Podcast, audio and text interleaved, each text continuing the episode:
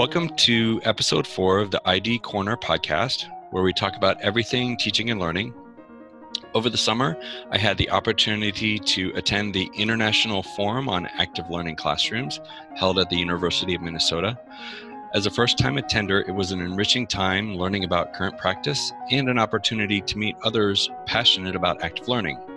One of the contacts I made put me in contact with my guest for today, Dr. Kristin Shingler, who's a teaching specialist at the University of Minnesota School of Dentistry. So, Kristin, can you please share for our listeners a little bit about your role in the School of Dentistry? Sure. So, um, I started in the School of Dentistry about three and a half years ago as a postdoc at first, and I was researching bacteriophage, um, and through that had the opportunity to start um, teaching in the microbiology and immunology course i was specifically um, doing a component of the immunology then um, and from there it just sort of grew um, and i'm at the point where i'm directing the microbiology and immunology course for the dental students a similar course for the dental hygiene students um, and I also direct a biochemistry course for the dental students. So I teach uh, quite a bit. Awesome, thank you. Um, can you specifically describe the the course for which the this activity that we're going to talk about is for? Yeah, so this um, this activity is a final project for the um, microbiology and immunology course for the dental students. Um, so the way um, I inherited the course was that it had um, four 50 point multiple choice exams, um, and that was the grading system for it. Um, so there's about 110 students in the class. It's it's a really big um, class, at least for what I'm used to. Um, and so getting those assessments graded quickly with feedback was a concern. I'm not the biggest fan of multiple choice exams, um, particularly basing an entire score off of that. So the first thing I did was to integrate some podcast assignments into it for a couple years, um, where students listened to some Radiolab podcasts and talked about how scientific communication happened um, relating to topics. And from there, I decided that projects and different assignments like that, where um, students could really think about the content and apply it to different situations that could be relevant to their profession gave me the biggest understanding of their understanding of the material I was presenting. So I moved the assessments for the course to one 50 point exam and everything else is project based assessment. Wow. Wow. That's awesome. Um, so you've mentioned the assignment a little bit. Can you can you give us some detail about it? Yeah, so um, I I found this paper um, several years ago in the Journal of Microbiology and Bio, uh, Biology Education. It's an ASM publication where a, a professor had started having his students create murder scenes um, from an infection with a microorganism. And so students worked in groups to create these these murder scenes, essentially these homicide scenes, and design different clues to point to the identity of the microorganism responsible. And then they went through and sort of solved all of these crime scenes. And I thought, wow, like what a great way for students to be exposed to a wider variety of microorganisms, get some practice comparing and contrasting features of bacteria and viruses and fungal pathogens, as well as parasites, and to really hone in on some differential diagnosis um, skills that they need as practicing clinicians since my students are dentists. So i took that paper and used it as sort of, found, of a foundation to, to design the final project for my course. Okay so so this assignment as you've described it really meets some of the the important course objectives that you've got for for your students yeah, and I think it's a, a useful and sort of fun, low stress way to really get to those higher levels of Bloom taxonomy um, during assessment uh, without creating some really intricate problem for students to solve or some long you know essay to write or something like that and there can be a, a group component and an individual component as well. Awesome. Yeah. So I've kind of the next question I had was why this type of assignment, um, which I think you've kind of been been, yeah. been answering. Um, I mean, anytime anytime you can bring fun into it, I think it's a it's a great thing. Um, how how have students received this assignment, this the group project? And I know from my experience, group projects are kind of like I don't want to do a group project. So so what's been your experience? Yeah, so um, I've only done it one year so far, full disclosure, but it was much more successful than I anticipated. Um, so that was really, really great. I actually only had one student comment negatively on the group aspect. So one person said group projects are never a good idea, but that was the only negative feedback I got, which okay. I was shocked. I expected a lot more pushback. One thing I did, I let the students choose their own groups. Um, so I presented 11 different microorganisms that they could choose from, and the class was divided in two. So the two groups worked on a, the same microorganism, and they could sign up then based on okay, the five of us want to work together, or hey, I'm really interested in this microorganism. Who else is interested in it? Um, so the groups formed in both of those ways, sort of organically. Um, we just used a live Google Doc uh, to do that. So it was kind of fun watching students edit. sure, sure. Their groups and things in real time. Um, Would you do it the same way again? Just kind of let it happen organically? You know, I think I would because it seemed to work. Um, I haven't asked students if they preferred forming their group first and then picking a microbe or just sort of signing up from a microbe and seeing who else was interested in that. Uh, but that would be some interesting sort of feedback to get.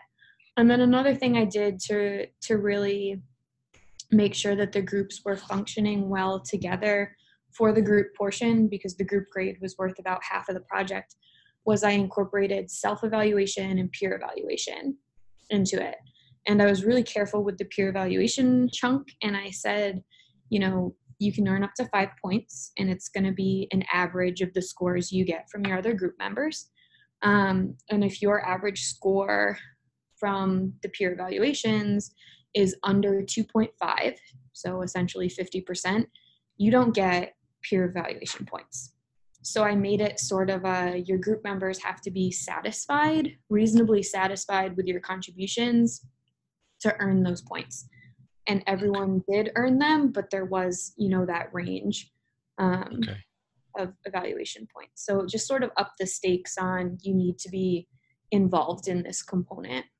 Sure and so that was five points out of their total score?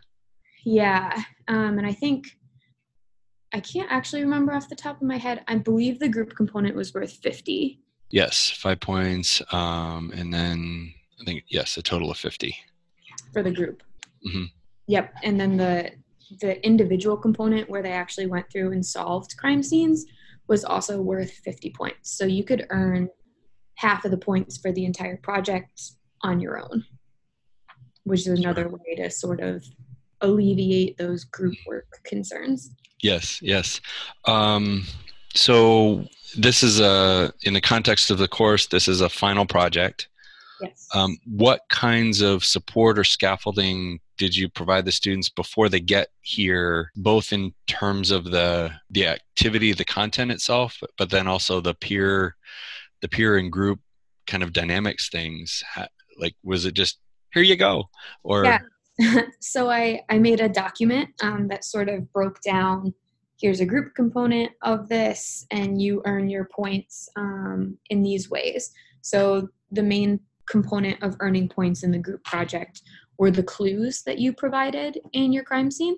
Um, so, sort of building out the crime scene um, for your classmates to solve. The self and peer evaluation, and then you also had to provide the rest of the class with the information to solve the crime scene, right? Um, so you may the groups made a little ID card that had things like symptomology of the organism, you know, whether it's a bacteria or a virus, it's gram positive, gram negative, those types of informations, epidemiology. any vector associated with it, the sort of like critical pieces of knowledge. And then as sort of a fun creative bit, I had them create a, a mug shot for their their uh, perpetrator, if you will, as well. Um, so there was very clear point values associated with all of those, and I tried to provide a clear description about what you needed to do to get to those point values. And then the independent independent part was a little easier because it's it's solving the crime scene right? You identify what the microorganism is that caused that crime scene and then give me a treatment option that's available um, and one way that that could have been prevented. So to bring in the treatment and prevention. Um, and i also showed them an example. So when we talked about it in class i went through an example crime scene with them so they could have a general idea of what other people had done Awesome. Awesome. What have you learned about student learning through this activity? So, in general, I'm still working on that, I guess is the best answer. I've actually um, started to do some research on this. Um, I just got, you know, the IRB approval for an exemption for education related material. Um, and I'm looking at the way this can, these sorts of projects can impact student retention of the general principles of microbiology. Um, so, because I've taught this course before without the project, um, I have control groups, sort mm. of one year post class, two years post class, and I just give them a short 10 question multiple choice quiz about what I think are, you know, main concepts that I would like them to know long term. Um, and then I'll do that with the groups that have done the crime scene project as a final project as well to see if it is enhancing their retention of the material. That sounds really exciting. Yeah. On a lesser scale, just sort of the comments from um, the course evals were pretty positive. A lot of students said that it was a fun way to learn. They said that they liked seeing how creative their classmates were, particularly when they're in other like rigorous um, structured science courses that doesn't that maybe don't give the outlet for creativity as much. Um, so it gave them more of a glimpse into their classmates' personalities and interests. Mm. Um, and I had a few comments that said, you know, you should keep this around. This mm. was really great. So that was nice. Very cool. Um, and I guess the the last question that I've got for you related to this is: um, Is there anything that you would change? So you've you've done this once. Yeah. Um, is there anything that you would change about the assignment and why? Yeah, so I think I would shrink the group size, um, number one. So I had groups of four or five this time. And one comment that I got from a student was uh, kind of stuck with me. They said, you know, with a group of five, we each sort of picked a certain aspect of this microorganism to research and tackle. And I didn't really feel like I learned much about the microbe as a whole. Hmm. Um, and so I think that limiting the group size, you would get more of an overview because you'd be more in tune with different components of it. And it would also give me the opportunity to increase the number of microorganisms in the project itself. Um, so we had 11 last year, which was a decent number, but I'd like to get in more that, you know, have um, more closely related symptomology so it can be a little bit more difficult to discern them, right? So you have to pay mm-hmm. attention to a little bit um, more. And I also wish that students incorporated more sort of diagnostic um, tests into their clues. Um, so I was hoping for, you know, here's a, a PCR, uh, a gel from a PCR reaction, or, or something along those lines. Um, so I was thinking about scaffolding I want this many clues about symptoms, a maximum of this many clues about epidemiology um, to really make it have more aspects of the disease represented in the crime scenes. So those are the sort of two things that I I'm working on refining a little bit. That sounds very cool. Um, and I think as you're describing it, the the changes one will make the the exercise more i mean you mentioned more difficult but at the same time hopefully provide a greater opportunity to, for the students to learn more detailed information. Um, Absolutely. So thank you for sharing that. One thing that you mentioned earlier that kind of piqued my interest also was that you said uh, you mentioned that you've done podcasting. Um, and I don't have any scripted questions about that, but I, I would be interested to hear how, when I think about biology, immunology, and podcast, that they're not two things that I would immediately put together. And so that that sounds very interesting to me. Can right. you share a little bit about that? Sure. Um, so I have always been a fan of the Radiolab podcasts. I think that they're very interesting and they're presented um, really well um, in an engaging way. And a lot of the topics of their podcasts have to do with microorganisms I talk about in microbiology, concepts I talk about in microbiology and immunology. Hmm. Um, so the way that those assignments work is I pick five different Radiolab podcasts that relate to content we're talking about in class. Um, and students have to pick two out of the five to listen to throughout the semester. Um, so they have a, a little bit of control um, to pick information that's most interesting to them. Um, or I think a lot of times it might boil down to I don't have a lot else going on this week because they can get sort of swamped with exams. Um, but that's that's fine too. Um, and what they do is they listen to it, and then I I ask them to write just a short one to two page response to me about how did this podcast relate to content we covered in class. What did you like about how these scientific concepts were presented? Did you think that the podcast did a good job talking to um, a broad audience about these concepts? So, so people who might not have a strong biology background um, or you know other type of scientific background and how do you envision using these sorts of communication methods with your patients in the future um, so hmm. how can you use this as a springboard for talking about scientific concepts with your patient who's maybe an accountant um, or an electrician. Okay, very cool. Have you ever, so you're having the students evaluate the podcasts. Um, yeah. Okay. Have you considered having them create podcasts? I have. Um, and so right now I don't have an assignment where students specifically have to create a podcast in the biochemistry course I direct, their final project is to choose a disease that affects the sort of craniofacial region and explain the biological basis of that disease and its diagnosis and treatment to a patient in a way that most patients can understand. And I let the medium of that be mm-hmm. wide open. So I have had students submit podcasts to me um, through that assignment. Um, and they're just always really fantastic. Uh, they name them really quirky, um, sort of punny things. Some of them even pick their own introduction music. I had one student who interviewed his brother as a guest on the podcast for his final assignment. So those are those go well. Um, I just haven't dreamed up um, a project yet where only podcasts should be submitted. Sure, sure how have you thought about and how do you go about assessing? So if there's if there's an option for a podcast or whatever how does how does the assessment of that differ from an exam or a paper or like how have you how have you worked that into into that? Right um, so for that particular project um, everyone is submitting some sort of information piece um, so I've had everything from the podcast to children's books to pamphlets you would pick up um, at a doctor's office to a you know a recorded PowerPoint presentation. Someone did a YouTube video, and so I take I try and take the creativity out of it as much as possible because those sorts of projects always intimidated me when I was in school. I don't think of myself as a particularly creative person.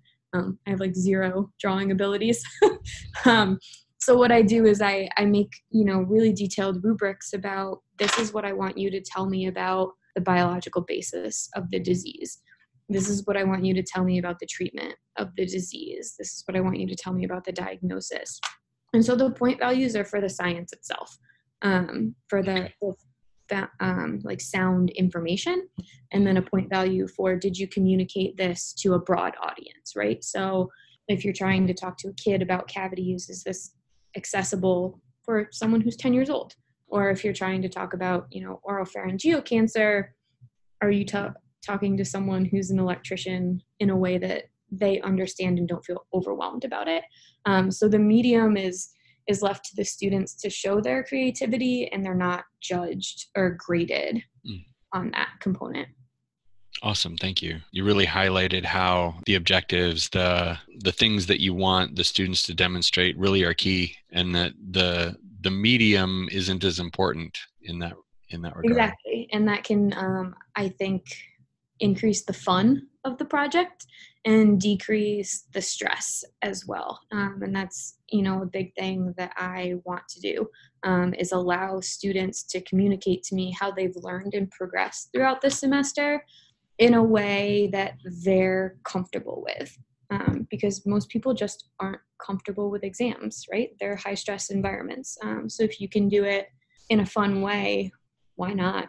And they're fun for me to grade right yes not a catalog or a stack of yeah or just papers to read scantron sheets or whatever right it's um you really get a sense of the personality of each student and i feel more connected to my classes after these projects I, th- I think that would uh, resonate with a lot of, a lot of people. You know, we're we're always talking about sense of belonging and student engagement and retention and and all of those things. But um, I think what it comes down to is that that connection between the the instructor and the student. You hit the nail on the head. So thank you. Yeah, of course. Well, um, I really want to thank you for your time and your willingness to and be interviewed. And um, it was awesome to be able to talk with you today. So we're going to take a quick break, and then I'll be right back to share some closing thoughts about the interview.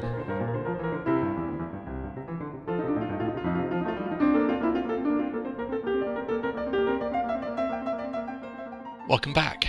I think that there are three key ideas that we can take away from Kristin's example. First, Learning objectives are key. All of the work that students did was informed by the learning goals that Kristin set for her class. Kristin had a clear idea about the skills she wanted the students to develop and then identified an activity to meet those goals. Second, the medium doesn't matter.